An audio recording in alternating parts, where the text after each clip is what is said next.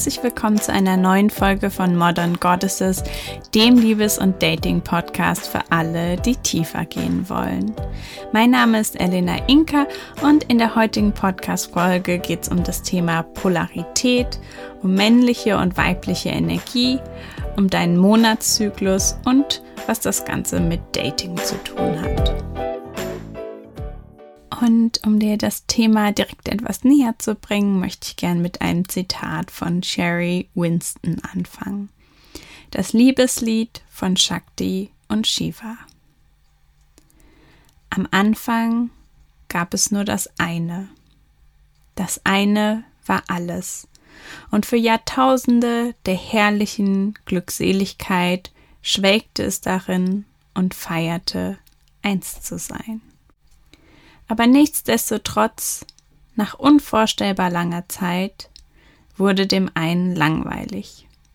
Sogar das Göttliche langweilt sich irgendwann mit sich selbst. Also teilte sich das eine in zwei. Ein Teil war Shakti, sie, bestehend aus Energie, Fluss und Bewegung. Der andere Teil war Shiva, er, bestehend aus Bewusstsein, Präsenz und Bestimmung. In dem Moment, als das eine zu zweien wurde, schauten sich die beiden in die Augen, verliebten sich unsterblich ineinander und wollten nichts mehr, als sich wieder zu vereinen. Sie umschlangen einander leidenschaftlich, und erkundeten alle Möglichkeiten, in denen sie sich wieder verbinden konnten. Sie drangen ineinander ein und lösten alle Grenzen auf, die zwischen ihnen bestanden. Für tausende von Jahren machten sie Liebe, wundervolle, erotische Liebe. Nach langer Zeit erreichten sie wieder Einheit, als sie gemeinsam in einem Orgasmus explodierten. In diesem Moment wurde das gesamte Universum geboren. Alles Leben fing an zu existieren und tut es immer noch. Es war der echte Urknall. Mir gefällt diese kleine Geschichte der Entstehung des Lebens so gut, ähm, weil sie demonstriert, dass diese zwei Energien von Shiva und Shakti zum einen im Allem sind und zum anderen sich ergänzen und sich wie zwei Pole anziehen. Und statt männlich und weiblich kann man aber auch von Yin und Yang sprechen. Und die Eigenschaften des Yang oder des männlichen Prinzips sind dabei Bewusstsein, Präsenz, Bestimmung, Rationalität, Fokus, Tun, Kontrolle, Geben, Licht, Linearität. Und die Eigenschaften des weiblichen Prinzips, des Yins, sind Energie, Fluss, Bewegung, Intuition, Kreativität, Emotion, Sein, Chaos, Hingabe, Empfangen, Dunkelheit und zyklisch.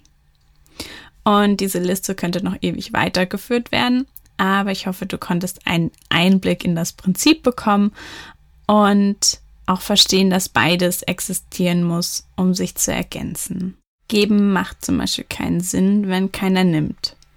Und Präsenz ohne Bewegung führt zu ewigem Stillstand.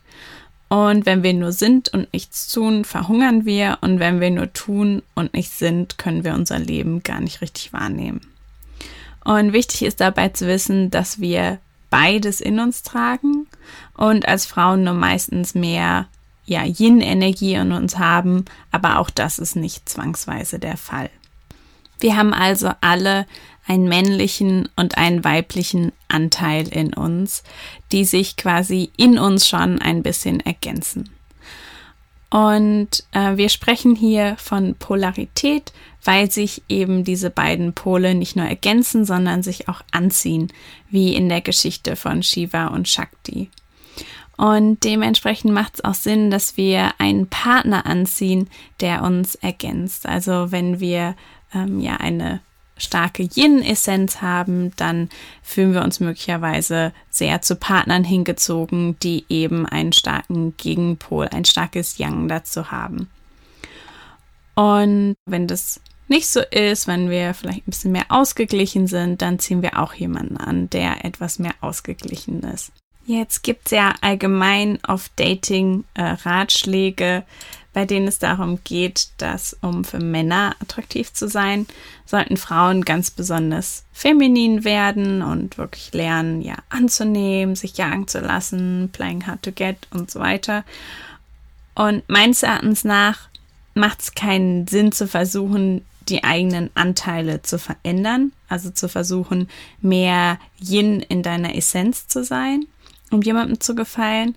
Aber es macht wirklich Sinn zu schauen, wie ist deine Essenz und dann diese auch wirklich zu nähren. Also wenn du eine sehr starke Yin-Essenz hast, dementsprechend auch ähm, ja, der zu geben, was sie eben braucht. Jetzt ist es so, dass wir in einer sehr männlich geprägten Welt leben, in der die Eigenschaften des Yin eher abgewertet werden und ja, diese Energie schlichtweg in unserem Leben viel zu kurz kommt, was vor allem Frauen hart trifft, aber auch Männer nicht auslässt, die eben auch einen Yin-Anteil haben und die auch diese Energie brauchen, um quasi ein ähm, mehr ausgeglichenes Leben zu führen. Und vielleicht dir, als ich die Liste mit den männlichen und weiblichen Eigenschaften vorgelesen habe, ähm, ja der ein oder andere wertende Gedanke gekommen.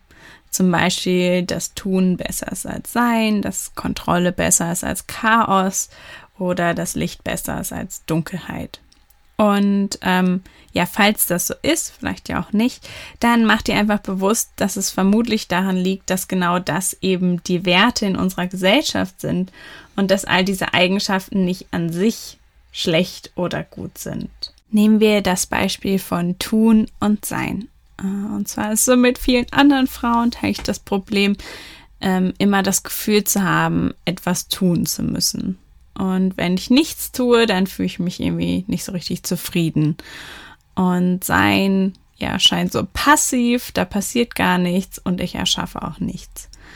Und dann, wenn ich aber nochmal genau drüber nachdenke, dann gibt es eigentlich gar keinen Grund, immer nur zu tun und zu erschaffen. Und warum sollte ich nicht einfach im Moment sein und ohne Sein und vor allen Dingen auch ausruhen? Erschöpfen wir und genießen nichts und leben ja genau in dieser super beschäftigten, schnellen Welt, in der wir eben leben. Ein weiteres Beispiel von ja männlichen und weiblichen Werten in unserer Gesellschaft, das mich eine ganze Weile sehr beschäftigt hat, ist das Thema Rationalität versus Intuition oder auch Emotion. Und ähm, in den letzten zwei Jahren habe ich mich sehr mit dem Thema Spiritualität beschäftigt. Und ja, als Wissenschaftlerin hat sich in mir immer wie so eine Gespaltenheit angefühlt.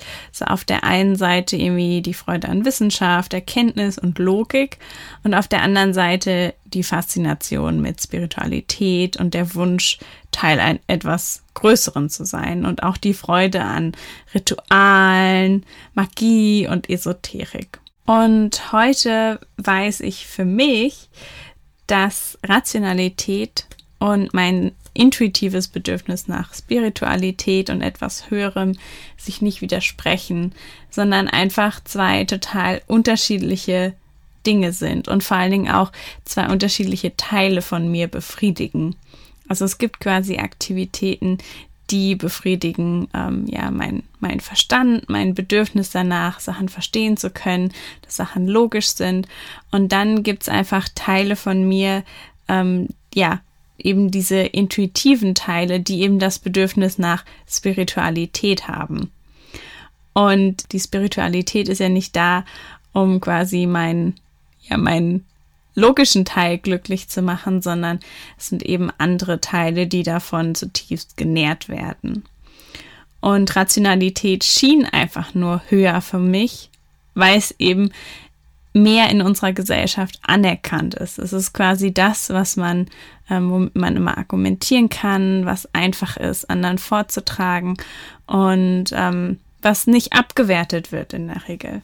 Gibt es noch einen dritten, vielleicht größten Bereich in unserem Leben, in dem wir unsere Yin-Bedürfnisse nicht befriedigen oder die viel zu kurz kommen?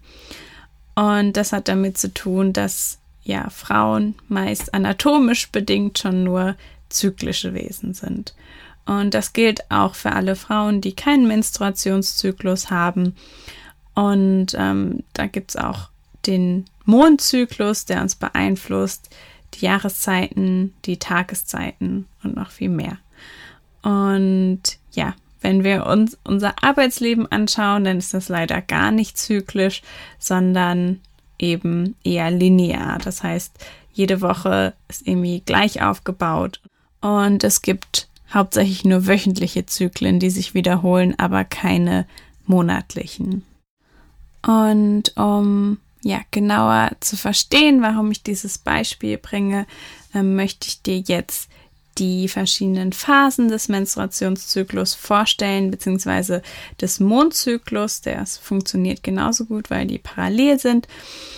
Und dann auch wirklich die, ja, die Yin- und die Yang-Phasen unseres Zyklus zu verstehen. Und genau, wenn du dir eben deinen Menstruationszyklus anschaust oder wenn du keinen hast, dann den Mondzyklus, dann beginnt der Zyklus immer mit dem Neumond oder mit deiner Blutung. Und das ist die Zeit des Rückzugs, des inneren Winters, in der Zeit der Einkehr nach innen, der Erkenntnis und Reflexion. Und das ist eine Zeit, in der wir eigentlich wirklich Ruhe brauchen und Zeit für uns. Und leider gibt es in unserer Gesellschaft, vor allen Dingen in der Arbeitswelt, keinen wirklichen Platz dafür. Und auch wenn viele Frauen in dieser Zeit richtig schlimme Krämpfe haben oder Migräne, ähm, ja, dann ist es für uns total unvorstellbar, irgendwie ganz offiziell uns krank zu melden an der Arbeit. Ähm, deshalb, während wir das aber zum Beispiel bei einer Erkältung tun würden, die vermutlich sehr viel weniger dramatisch für unseren Körper ist. Und eben genau diese Ruheenergie, das ist eine ja, Yin-Energie, ist etwas, das uns zutiefst fehlt in unserer Welt. Und zwar allen Menschen. Und ja, wenn du kannst, dann ruh dich am ersten Tag deines Zyklus aus und versuch mal nichts zu machen. Und wenn du arbeiten musst, dann ja, versuch zumindest keine Vorträge zu halten oder Workshops oder irgendwas, was ganz viel Energie kostet und ähm, für das du dich sehr nach außen wenden musst. Und nach der Phase des inneren Winters folgt dann die Zeit des inneren Frühlings. Mm, wenn du einen Menstruationszyklus hast, dann ist das die Zeit, in der der Östrogenspiegel steigt und wir uns nach außen wenden. Und du spürst dann wahrscheinlich, dass du mehr Energie hast. Du kannst neue Projekte mit Elan angehen. Du bist voll motiviert und fokussiert. Und es fällt dir ja leicht, all deine To-Dos von der Liste abzuarbeiten. Ähm, auch vielleicht die, die in der Phase davor eher liegen geblieben sind. Und du genießt es vermutlich in dieser Zeit, dich mit Leuten zu treffen, dich zu bewegen und auch ja neue Informationen aufzusaugen. Und auf diese Phase folgt dann die Phase des inneren Sommers, die Phase des Vollmonds, die Zeit des Eisprungs, in dem alles vibriert vor Lebendigkeit. Und du fühlst dich dann vermutlich voll und du hast Lust auf Sex, Lust zu geben und zu lieben. Und das ist ein sehr guter Zeitpunkt, um dich an der Arbeit der Außenwelt zu präsentieren, andere zu überzeugen von dir und deinen Ideen und auch um Probleme zu lösen. Und auf diese Phase folgt dann unser innerer Herbst. Wir ziehen uns langsam wieder und uns zurück. Und es ist Zeit, nach dem Sommer zu reflektieren und wieder etwas stilleren Aktivitäten nachzugehen. Und wir sind in dieser Zeit meist etwas sensibler und unser, unsere innere Kritikerin wird laut und wir sehen plötzlich alles, was nicht richtig ist in unserem Leben, was vielleicht vorher eher ignoriert haben. Und ähm, ja, am Ende dieser Phase erleben dann ähm, ja viele Frauen PMS, also irgendwie geschwollene Brüste, die vielleicht wehtun, Stimmungsschwankungen und allgemein körperliches Unwohlsein und vielleicht auch eine Gereiztheit. Und diese Phase des Zyklus ist ja etwas länger als die anderen Phasen und aber eigentlich total gut geeignet, um ähm, schlechte Gewohnheiten aufzugeben, weil wir so sensibel sind, um Projekte zu Ende zu bringen, um auch innere Arbeit zu machen. Auch Routinearbeiten funktionieren gut und vor allen Dingen auch kannst du hier richtig schön deine Kreativität ausleben. Und anschließend beginnt dann wieder der Winter, in dem wir uns in alle Stille auf den Frühling vorbereiten. Und insgesamt können wir also sagen, dass unser Zyklus zweigeteilt ist. Ähm, einmal der Frühling und der Sommer, das ist eher eine Yang-Phase, in der wir sehr nach außen gewendet sind. Und dann der Winter und der Herbst, die eher ja, Yin-Energie haben und wo wir uns eher in uns selbst zurückziehen. Und für Frauen ist es oft ganz normal, sich an einem Tag voller Energie zu fühlen und alles anzupacken, was ansteht und an einem anderen Tag keinen klaren Gedanken fassen zu können und wirklich das Bedürfnis nach Ruhe zu haben. Und unsere Gesellschaft ist ja geradezu besessen vom Sommer und ähm, von allem, wofür der Sommer steht. Und wir verbinden dann oft diese Yin-Phasen des Zyklus, also der Herbst und der Winter, mit dem Gefühl von Kranksein. Also einem Zustand, der irgendwie nicht richtig ist, nicht normal ist, nicht so, wie er sein sollte.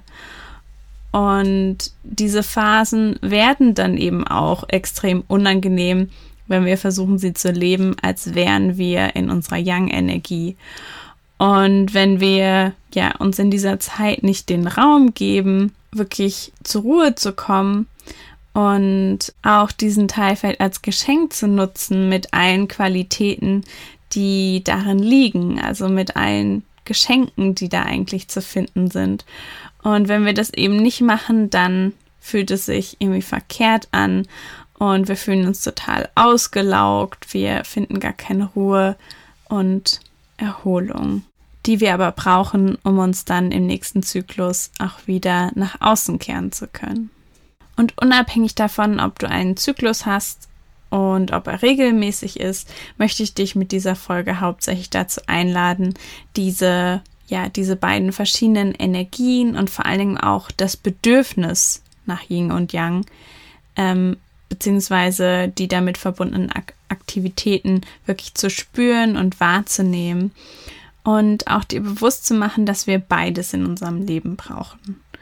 Und wenn du anfängst, nach den tiefen Bedürfnissen deines Körpers zu leben, dann wirst du automatisch Partner anziehen, die dich ausgleichen. Und du wirst auch spüren können, wann die richtige Zeit ist, um zu daten und neue Menschen kennenzulernen. Ja, und hoffentlich eine tiefere Akzeptanz und Liebe für dich selbst und auch für deine Bedürfnisse in verschiedenen Phasen deines Monats und deines Lebens entwickeln zu können. Und natürlich, wenn du anfängst, in deinem eigenen Rhythmus zu leben, dann wird es dir auch leichter fallen, dich zu verwirklichen und alles fängt an zu fließen. Und die ersten Schritte, die du ganz konkret tun kannst, um ein bisschen mehr ähm, ja, Raum zu machen für alle Energien, die du brauchst, lade ich dich ein, wirklich am ersten Tag deines Zykluses wirklich versuchen, dir so viel Ruhe zu geben wie möglich. Ähm, vielleicht auch an den Tagen davor, wenn du das brauchst.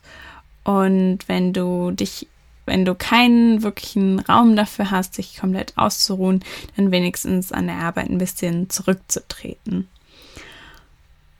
Und dann aber vor allen Dingen auch, ähm, ja, besonders wenn du keinen super regelmäßigen Zyklus hast, dann einfach diese Energien auch wahrzunehmen. Und aber vor allen Dingen auch, wenn du einen hast, einfach mal einen Monat oder länger zu journalen und wirklich zu spüren, welche Aktivitäten dir gut tun, worauf du Lust hast, was dir gerade leicht oder schwer fällt und auch, wie du dich in deinem Körper fühlst. Und das war's dann auch schon wieder für heute. Wenn dir die Folge gefallen hat, dann teile sie gerne mit allen, die du kennst, die davon profitieren könnten und sei beim nächsten Mal wieder mit dabei.